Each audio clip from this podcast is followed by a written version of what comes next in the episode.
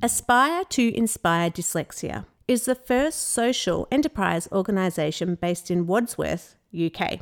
Aspire to Inspire is raising awareness of dyslexia and other specific learning difficulties. We hear so much about male entrepreneurs, but where are the women? I thought it was about time we showcase more fantastic female dyslexic social entrepreneurs. Elizabeth was diagnosed with dyslexia, dyspraxia, dyscalculia, and Irlen syndrome and went on to set up Aspire to Inspire after identifying a gap in support services. Now, does that sound like a familiar story? In this podcast, we speak about all things dyslexia and what life is like running a social enterprise. This is a fun podcast, and I hope you enjoy it. Thank you so much, Elizabeth, for coming on the show today. So, can you tell me a little bit about yourself? Because this is the first time we're uh, meeting and uh, where you grew up in the UK. Yes, I was. I was born in the UK, but when I was um, the age of two, my parents took me back to Ghana, which is in West Africa. Mm-hmm. Um, and I went to primary school in Ghana um, from the age of about, I don't know, maybe four till the age of about 11. I came back when I was like 11, 12. Um, so dyslexia is something that no one would have ever picked up when I was at primary school in Africa. But I knew that I was different from all the rest of the children because learning and, and up till now, learning in itself is a massive, big struggle for me. Uh, whether it's instructions that's on paper or whether someone has said something and I haven't quite grasped it, so they have to repeat. A lot of things are repeated to me. It's when I came back in the UK and I went again, even secondary school, it wasn't picked up um, my reading age, um, I didn't start reading to the age of about 15. Um, and I'm still struggling now to, to even read um, the basic things that are on paper. Um, so it has been a bit of a nightmare finding out that I had a condition called dyslexia. Although I would never change my brain for anything else if I had to swap it. so, what um, have you had any intervention or tutoring or anything to help you with your reading? Um, to be honest with you, there are. I mean, I've got ClaroRead, which I use sometimes. Um, I, I don't know. I'm a, I'm a bit old fashioned, if I have to say. I do prefer to have a book in front of me, and I do like to use my finger to follow the lines as I read. I like to highlight. I like to fold the page. So really, when it comes to people say, look, I should try um, Kindle, uh, it doesn't really work for me. I can't flick the page, I can't fold it, I can't. You can highlight, but I like the feel of a paper. So have I had technologies that has helped me? Probably ClaroRead, because it reads mm-hmm. back to me. Claro yeah. Read. I haven't yeah. heard of that one. What about any? Um, have you ever had any tutoring or speech therapy or anything like that to help you? I've had one-to-one t- um, tutors when I was at uni. I had one-to-one tutors that would literally go through everything that's been taught in a class, and they have to break it down to very tiny little chunks, tiny little things. Otherwise, nothing sinks in my head. In terms of electrical stuff, they just don't work. Technology don't work for me because I have to re- I have to read the instructions to know what to do, and that all becomes very overwhelming. Yeah. But um, yeah. To be honest, I don't use a lot of technology apart from uh, Google Maps. I am starting to talk into my phone though to get the spelling of words when I just can't yeah. get it. And that's been mm-hmm. actually that's been life changing because I've been using that more and more recently. And because yeah. my vocabulary is so small because I can't spell, it's exciting yeah. to be able to just do it myself now, not have to ask people how to spell. Yes, yeah. Um, and I'm the same, to be honest with you. My spelling is I can't even begin to tell you. Um, it's just atrocious. That's all I can say. but and it's the most smallest words, like there, there, and there. And that is sometimes like, well, how do you spell? How do you spell them all? So I get them all muddled up in the wrong sentence. Yeah. Um, some long words I can break them into smaller chunks and be able to spell them because it's a longer word. But the very everyday words are just such a struggle. And I think that's what a lot of people would think, but it's so easy to spell. Um, how old were you when you were diagnosed with dyslexia? How old was I? Mm. I was 30, hang on, 32 years of age. 32? Oh, yeah, 32. I'm now 50. Wow. So yes, when you when so, you came back to school, they didn't didn't diagnose you then from Ghana. Do you know? No, because I'm the thing is, it's a bit of a stigma in my community. Nobody wants to own up that something's wrong. So I didn't want to feel like something was wrong with me. And, and this is the honest truth. I wanted to fit in just like everyone else. Um, so even though teachers did pick up and thought, mm, this one here, there's a problem, I would always sort of be good at other things. I'm quite creative, very, very creative. You know, I'm not an artist or anything, but if you give me pieces of recycling bottles, I can build something for you so I'm very creative in that sense. Um, so no one picked up on it. And I masked it really well because I didn't want to be taken out of class for special lessons or anything like that. Um, it's just later on in life, I felt like, look, I'm sinking if I don't go for help. But I knew there was something wrong with me. No one would have diagnosed it as dyslexia until I was at university. So I really struggled in the workplace. I kept going from one job to another one job to another, knowing that something is still wrong, but what is it? But then it was, it, it, I didn't want to go to find out what it was because of a label, for example. Um, that had a devastating effect on my career and in my home because I wasn't progressing. Yeah. Yeah. It just comes to a point in your life where you just have to say, well, look, actually, I need help and that's the place I was at. And so, were you at uni when you got that help, or? I was at uni. It was one of my lecturers that. Um, those days we wrote assignments 2001 2002 we actually handwrote them so you didn't submit them online with Turnitin yeah so yeah so it's when i wrote the essay and she said oh um, i'm a bit confused with the way you've written because your b's and d's are facing I mean, you're, you're meant to be writing maybe bed, but you've written dead instead, or you've written something that's not supposed to be written. So she said, I think you might want to go for a dyslexia assessment. And even at this point, I was still adamant. I thought, no, there's nothing wrong with me. I'm, I'm, I'm fine. Um, so then I, I was failing. I was really failing the education system. And I thought, I can't walk in this life always being a failure. I've got to be good at something. So um, in the end, I, I decided to go for the assessment. And that's when dyslexia was picked up. And was that expensive to get an assessment in the UK? To be honest, my university did it. A lot of in the UK, some of the unis back in those days, they did the assessment for free. Yeah. So it didn't cost me anything. So that's why I thought, well, it's not going to cost me any money. Why don't I go for it? But even when I went for my assessment and it came back as dyslexia, I was still in denial. I just didn't want to accept it. Yeah. Yeah.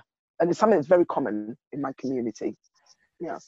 So, what did you do after you were diagnosed? So, after I was diagnosed, I got the help that I needed. So, I got a laptop, which um, helped me with like assignment writing, essay writing. And then um, I got the one to one support because every coursework that I was given I was sort of scraping like a 30%. Nobody really goes to uni to get 30% for assignment. You might as well not turn up. but I was really determined to finish uni with with a qualification. So when I got the one-to-one support is when I started excelling. So everything that's taught in class, afterwards I will get pulled out and then I'll go with the one-to-one tutor and she'll break it all down for me, then I'll understand it, then I'll write my essays and that was my ticket to success. Wow, that's amazing. And then you got was it a psych degree or social work? No, I did human. I did combine honors human resource management um, with sociology. Right, a good area to end up working in. Well, yes, but that's another. I've got another story around that because even when I finished and I graduated, and I went into um, to go into work for a very well-known governmental agency. I didn't disclose my dyslexia. because I felt that I, if I disclosed, I won't get the job. Mm. So you can imagine, I went into the work and I was making loads of mistakes. Yeah. Um, so the, for that reason, I decided to leave. So I ended up back again with no work. Um, looking back now, I wear dyslexia with pride. I, you know, I, I say to people that I'm no longer ashamed of this hidden disability. It, I've, I've got no, nothing to be ashamed about. Because if you get the help and you need, you can excel. Yeah, which is definitely our motto at my foundation is, you know, if we have the right tools in place, we can all uh, achieve and succeed to do what we want. And you're the perfect example of that. Exactly. Exactly. I mean, and I didn't leave education just that um, with my degree. I actually went on and did a, um, a PGCE, um, a professional um, certificate in education. And I'm hoping to go and do my master's. So the help is there. Yeah. You know, but without the assisted technology and the reasonable adjustment, I don't know where I'll be. And I'm, I'm sure there's so many undiagnosed dyslexics that are just walking around, maybe banging their head against brick wall because they don't know why that they can't, you know, succeed in education. So um, I'm very grateful for my, one of my lecturers saying, I think you, you need to go for an assessment. And this is where we are. And so, uh, when did you decide to come out loud and proud that you were dyslexic? Wow. So, when I finished my professional graduate certificate, I was looking for work. So, I went to my local job center place where there's jobs advertised. And I was even struggling there to even put the applications together, application form together. So I remember speaking to one of the um, job coach, and I said, "Oh, do you give dyslexic support?" And she said, "Well, we've got a disability advisor." And I thought, "Well, actually, that's not quite specific." So no one could help me, and I knew that I could do better and I could do more in terms of my career. So I thought I stood there and I said, "Well, if there's no help here, I'm going to create one." And then I ended up setting up HY Dyslexia, which was 2016. But at this point, I was like, well, how do I tell people that I've got this condition? Because I don't want no one knowing. But the only way that I could help other people is by coming clean and say, look, I've got this condition and this is where I am. You can also succeed. This is the kind of help there is out there. And that's when I spoke about dyslexia. But it was very difficult for me because I didn't want to be judged. Yeah. I didn't want to be different. I didn't want to be labeled. But I had to have all those things in place the judge, the label, the people looking at you different. I had to go through that to be able to be where I am now. Did anyone else come mm. out after you said that in your family to say that they had the same challenges, or are you the only one that you know of? I'm the only one that's literally gone for help. Yeah. Um, there's, I mean, dyslexia is genetic, so genetically, I'm sure some of my family might have this condition, but maybe they're not in a position to accept that it's real. Yeah. Um, I've met so many people in, in, the kind of work I do, and you know, they might even have the assessment and still in denial because of the shame or the stigma or people looking at you differently or people's perception. Because sometimes some people's perception is that dyslexics are not intelligent. Mm. Yeah, but where, where our IQ is so high and such intelligent, clever people, you know. But in my case, if this interview we're doing, if I have to write it, you wouldn't get anything on that paper. Yeah. yeah. Yep. They'll just just be my name. yeah. So, and um, so, did you end up going into the workforce at all after you were diagnosed, or did you just set your um, charity up uh, straight away? I did. I did. I went into the workplace. Um, I worked for a very large governmental agency in the UK. I loved my job dealing with people because I worked, in HR. But when it came to the administrative work, I was making loads of mistakes and I had to leave. So I just kept leaving jobs until I thought, well, you can't keep leaving. You have to. What are you good at, Elizabeth? Use your strengths, what you're good at. And I'm good with people. So I decided listen, I'm going to set up my own but I even didn't have any. I didn't have much money. I had like very little money at one pound twenty-five in my bank account. Um, but I was still determined to to do something. Yeah. And this so, is where we are today. Is that what gets you out of bed every morning? It's what gets me up. oh, I love six. my job. yeah. I love what I do. I mean, HY dyslexia has made me who I am today, and I absolutely love my job. And there's not many people out there that can say they love what they do. Can you tell us a little bit about HY dyslexia? How do you get funding and support? So HY dyslexia, we um, in the borough that I'm in, which is the Wandsworth Borough, we're probably the only dyslexia organisation supporting adults dyslexics. Mm. We do children as well. The local authority does children. We do children as well as adults, and we just find that people are travelling all over to come and see us because we offer support in employability, we offer support in education, and also as startups. So the three areas where I was really struggling to, to succeed, I just thought, look, there's got to be people who are also struggling in these areas. Those three areas, people will come to us and say, look, I need help. And you are Googled and you're the only local place I can find. And they'll just come and it's face to face, it's not online. We work very old fashioned way. So the people will come and see us. I normally say to people, if you can't send that email, ring me. Not many places ring. You know, people say email all the time. Mm.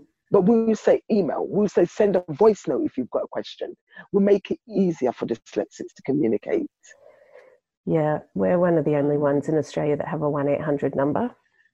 Oh, wow. So people can call. Yeah. Yes, absolutely.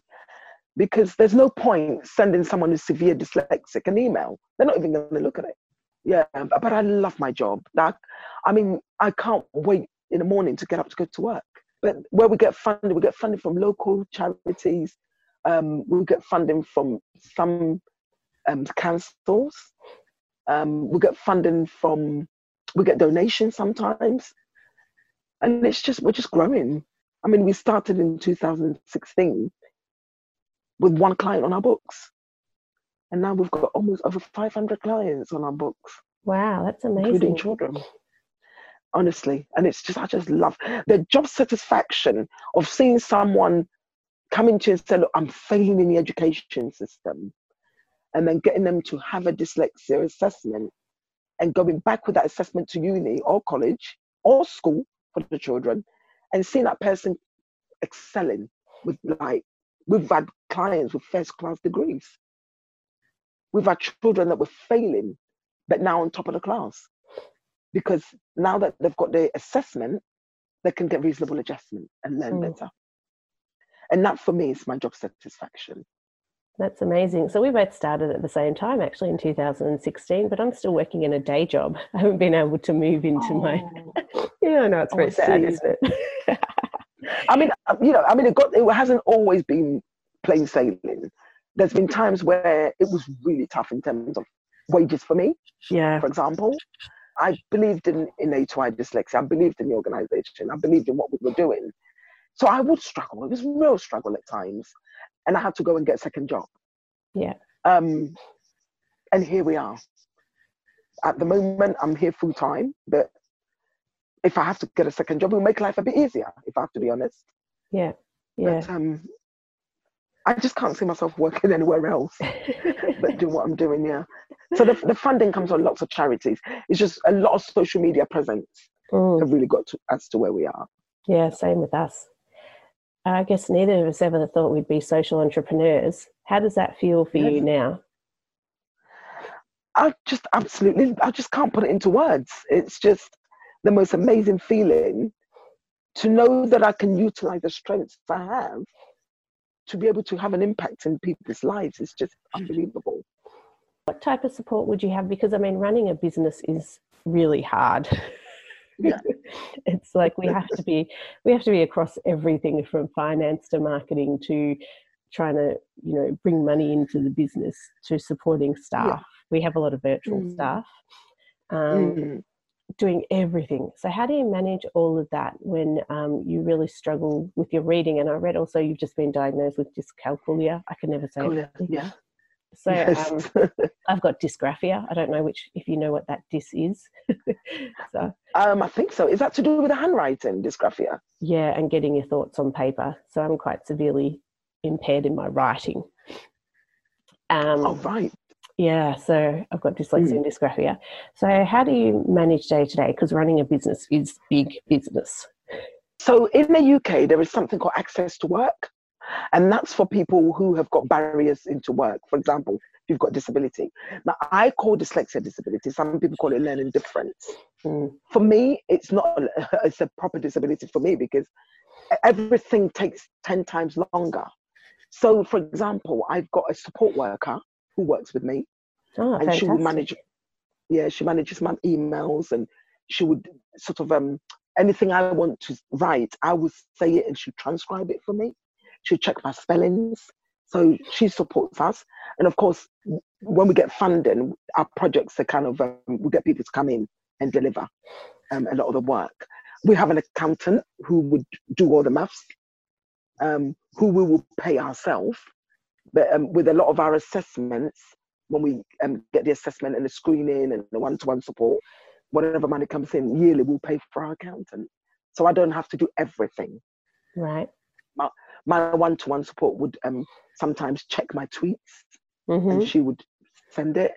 Um, there's something called hootsuite so mm-hmm. everything goes to one place and then it just goes off really. So i do have someone who will proofread everything that, that i do.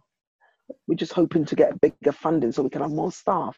Yeah. we can pay more staff from um, some kind of big lottery or something. And we're working on that at the moment so some of my social media, I might even do that myself sometimes, like weekends.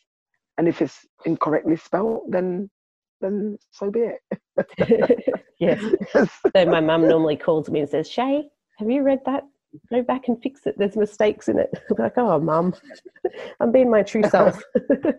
yes, of course, yeah. yeah. Oh, that's um, that's really exciting because in Australia we don't really have those type of services. So I don't get a support worker oh. to help me. Gee, I wish I did.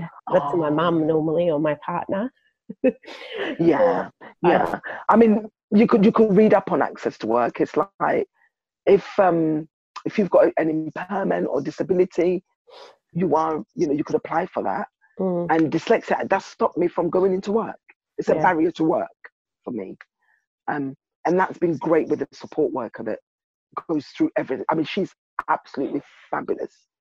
She's a write. She writes, so she's good with writing, whilst as I'm good with the words. Mm. So together, we'll, we'll, we'll, make it work. So, how many days a week would you have access to a support worker? Uh, four day, four days a week. Four days for a full mm. day. Yeah. Wow, that's amazing. Gee, I wish yeah, I had a support worker. yeah, so she she would help me go through everything and spelling mistakes, and she'll remind me of my appointments, the organization, things like that. Yeah, because so otherwise, there's no way I could manage. But mm. I mean, as we make profit, say like we're making a lot of money in the company, then obviously I can employ somebody to do all the administrative tax and, and things like that as well. Yeah. We sorry, we also get loads of volunteers coming, by the way. Okay. Yeah. Yeah. Yes. So people that are retired or they're in between jobs and they just need some kind of experience. Mm-hmm. So if they've got knowledge of um, bookkeeping, then why not? Yeah. You know, and if they've got knowledge of um, how to maybe teach some of the young children with maybe um, a DBS clearance and a ex-teachers, why not? Um, so we get loads of volunteers who come in to support as well. Yeah. Then if somebody needed, let's say, a consultation, there's no way we could do. I could do it over the internet or the phone because we don't, I don't have it. I am I'm, I'm not good with technology. So we only work locally and within London and the outskirts. Mm-hmm. Internationally, I wouldn't even know where to begin. Yeah. I mean, what what what you've done us in this podcast connection, I wouldn't have a clue. Well, to be honest, I just I'd never, I'd only listened to about three podcasts when I decided to set the podcast up. And that's how we grew into a national organization. But I just went, yeah. we need something like this in Australia that gives adults a voice. And that's how it started. And I mean, this is uh, my 30, probably fourth recording. We record one and uh, we, I record them in bulk and then release them over the year. Uh, oh, so, wow. yeah, we have an international listening now, which I would, I remember when someone listened to our first one and I rang my mum crying, going, Oh my gosh, someone's listened to our podcast. Oh, and that's yeah, amazing. Now that's really had amazing. 7,000 downloads. So, it's very inspiring. I mean, where, whenever there is a dyslexia, something I'm like, what is it? I want to find out more because um, it's a condition that's very complex and difficult to explain. You know, um, when I was working for an organization, they said, "But yesterday you did that. Why can't you do it today?" I don't know. I can't spell it today. I spelled it yesterday. I can't explain why. You know, and if you're not careful, you get you get labelled something like lazy. Mm. You know, we're not lazy. We're just the brain's just not working from time to time. no, it's not. so, have you ever um, has your dyslexia ever impacted on your mental health and well-being, or have you been able to manage oh, yes. that? Oh no, no. Um, when I was working for the governmental agency, um, of course, I hadn't disclosed dyslexia, so I went into deep depression. I went into a very deep depression because I was scared to disclose my disability, and I was also scared to not disclose my disability because I was caught in between. I thought if I tell them, it's like you've been deceitful, and if I don't tell them, I'm not performing. So I, I went into a very deep depression. In the end, I had to leave, so I left with no job. And you can imagine what impact that had on me with three mm. children and no job. Um, so it has had a, a, a huge impact on me. But now that I'm able to talk freely about this condition, I just feel liberated. I'm like, it's okay. And I really don't care what anybody thinks. You know, if yeah. people have got their perception, then that's up to them. But I'm here to tell the world that even having dyslexia shouldn't stop anyone from achieving. Well, I'm glad it's nice to have other voices like us pushing the same message. Do you think you'd ever expand out to Ghana? Right. Now, I, I, I want to, but the awareness, there has to be some kind of awareness because people don't really get dyslexia, um, particularly in my community. A lot of people say, well, what's that? And if you try to explain, it's like, oh, come on, it's no biggie, is it? People just need to try harder. So that breaking that barrier for people to understand that there is a condition called dyslexia and it's real and it can impact on your life. It can either make you or break you. I don't know if you would agree. Mm-hmm. Um, yeah, and the research and, and tells us that. exactly. Mm. Yeah. I mean, there's three ways I could have gone. I could have either remained on unemployment benefit, or I mean, I know statistically there's a lot of people in prison that have got dyslexia because they haven't been diagnosed or they've gone into some kind of criminal something. There's a there's a huge research on that. Mm-hmm. Or you can become a social entrepreneur and run your own business because of the amazing creative brain that we have. Yeah, it's scary that we only have three choices, isn't it? it's a scary, yes. but you're right. The amount of people in the prison system is just phenomenal. With but yeah. in Australia, we've had the lack of awareness, and that's the three years that I've been doing this now, or four, oh, wow. four. And I mean, I work mm. full time still doing this. Is um, it's because there's been a lack of awareness of the impact on young people and adults. And so we've just spent oh, wow. years campaigning just to raise that awareness before we've even been able to start to really bring in any funding. I can imagine. I mean, in the UK, to be honest with you, we're very lucky to have an organisation called the British Dyslexia Association, mm, yes. and they campaign on behalf of dyslexics, and they do amazing work. Amazing work because they do all the statistics and they do like for example how many people it affects how many people should you know go for the help and the support is out there and if you're in trouble you can contact them so we're very blessed mm. so it's mm. very well recognized in the uk yeah it's well recognized over here too i'm hoping to do a podcast with the ceo oh bless yeah i think without the british dyslexia association on the, all the research they've done on um, how many people it affects how many people are unemployed the cost of having dyslexia and it's not sort of taken care of. And they bring all these statistics out. It's made the government realize, well, actually, we need to do something about this. Yeah. You know, we're not 100% there yet because there are still people falling through the education system. we still have people come to us and say, well, look, I'm not going to wait any longer. I'm not waiting a year to get my daughter assessed. I'll just come in, I'll just pay for it. Yeah. Um, schools should pay, but if they can't, if, if it's not got to your child's turn, parents are coming straight to us and paying for it. And once they've got their diagnosis, then the school has to help. Mm. Yeah. yeah. So we're very blessed to to be able to um, get the help and support we need. And, and I'm a typical example. Where would I be if it wasn't for the support I got? Yeah, your story is amazing. It's like everything we advocate for in Australia. I mean, you're just you're the gold standard of you know how we could be if you know we're able to help people. Then you know yeah. we don't want three people to have three choices.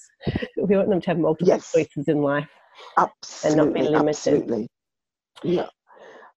So, is there anything you'd like to tell our listeners or, that might be struggling at school or at work before we finish up? our fantastic podcast today. I've learnt so much. Um, okay, now I'll start with schools. For example, parents, any parent that might be listening to this, if you feel that your child is not actually progressing in, in, in, in their education and they're struggling, you know, I'm not saying that every child that struggles may have dyslexia, but if you can see telltale signs and the teacher, maybe you go for parents' evening, the teacher says, well, actually, I'm a bit concerned with this child here, them with the way they're learning. The first thing I will say to any parent listening to this podcast, seek help. Seek help in the sense that, for example, in the UK, you can go to the, the SENCO, the Special Educational Needs Coordinator, I think they're called. And you can put forward to them that, look, I think I'm a bit concerned about my child if in your family your mum or dad may have had dyslexia or have got dyslexia, it's very likely that one of your children might pick that up. So do go for the help. If you go for the assessment and the child doesn't have dyslexia, dyspraxia, or specific learning difficulties, then bingo, you know it's not dyslexia. If a child can get that, if I would have got help at the age of, let's say, seven, eight, or nine, my mental state would have been a lot better than where I was. There are days I've got so low that I didn't know where to turn. And I didn't understand why my sisters are excelling, but I'm falling behind in everything I do. So I would strongly say to parents, please seek the help. And it's okay to have a label. I normally say it's fine because with those labels, you can get the help you need. Some may agree, some may disagree. So that's the message for parents. If you're an adult and you're in the workplace and you're struggling and you think, actually, I don't understand anything that's written on paper. I'm really struggling. Please speak to your HR department. Because the worst, the last thing you want to do is leave it and struggle in silence because that can bring on a lot of mental health issues, which I have had, I've had my fair share of depression, mood swings, low moods, low self esteem. I've had all that. And I don't wish it on anybody. So I would say speak to your HR department. Alternatively, if you feel you you would know if you've got dyslexia. I, I knew it from day one. I knew there was something wrong with me. And maybe if I hadn't ended up at uni, I probably wouldn't have done a private diagnosis because something didn't add up. So if you have intuition that you might, go for the assessment. If you are, then you can get the help in the workplace or university or college. If you're not, then at least you know. And that's the advice. Don't leave it too late. Because the longer you leave it, the worse it, it affects your health. The impact it has is just unbelievable. And I don't wish anybody to go through what I've been through with my conditions. Yeah. Because I have I have dyslexia, dyspraxia, dyscalculia, and um, Irlen syndrome with visual stress. Mm-hmm and the maths bit is it's overwhelming. I can't tell the time. I can't measure distances. You know, I don't know what I don't understand the concept of maths. But yeah, I'm running an organization. I mean, how inspiring is that? Extremely, you know? extremely. So sometimes I, I, I will pay someone to do it for me. I said, look, I don't know how to do bookkeeping. Can I pay you this money? How much? And you pay somebody, and they'll do that for you. Richard Branson, I've got people working around him. Um, if you don't, we're not all going to be perfect in everything. There is, I have weaknesses, more weaknesses than strengths. So I always say, look, I'm looking for someone to read over my work if, if I have to get second or third person. and don't struggle on your own. Because the worst thing you want is for your self esteem and confidence to go. And that's the place where I, where I was at. So, in a nutshell, please seek the help and get the help you need. And believe me, the world's your oyster. That is a fantastic uh, way to end this inspirational podcast. And I would love to uh, stay in contact with you, Elizabeth, to learn what more about what you're doing and how um, us female socialpreneurs, entrepreneurs with dyslexia, who, you know, there's not a lot out there. We see a lot of Richard Branson and Jamie Oliver and yeah, yeah. A lot of other male entrepreneurs, but we don't see and hear a lot of from the female side. So it's really exciting to be able to showcase your story and uh, just for our Australian listeners, if you're struggling with mental health, there's Beyond Blue or Lifeline. And if you'd like extra help um, or you need to talk to someone that has dyslexia, feel free to call our 1 800 number and 1 800 589 667 because the UK has a lot of amazing stuff which we're trying to build. But if you need some help, please give us a call. But thank you so mm. much for your time, Elizabeth, and thank you for hanging in there with the technology and working it through with me so we could do this podcast. I greatly appreciate it. And it would be great to have you on the show another time. Maybe we could do a segment on mental health and well-being and um, our stories seem very similar in that sense. So how we've um, built our resilience over time. Of course, yeah, of course. I mean, there are days still now that I go to the office and I sit in front of my PC and I think, where do I begin? If my one-to-ones they're great she'll help me our support worker. It's not every time that she's going to be available there are times when she's off because she needs time off. Um, and then i'm i'm stuck you know and i thought what do i do now? Even though i've got my dragon and i've got inspirational and mind mapping and all the tech they give you sometimes they don't even work. Yeah sometimes so you, you, just, just need a human. Absolutely absolutely. Yeah. you need someone to say well actually i get that and, and help you with it. But yeah. I would say to any dyslexic listening, don't give up. You know, don't give up on whatever path you decide to take, because there is there is a light under that tunnel. I mean, first of all, I say own it. If you own it and you accept that there is a condition called dyslexia, and you you want you do have this condition, you can seek help, and people are very accommodating, especially in the UK. Yeah. Now I've gone back to banks and I've said, sorry, I've got dyslexia, can you help me? And no one helped me. We've got a bit of a way to go in Australia, but hopefully we get get to where the UK is at some point in the near future.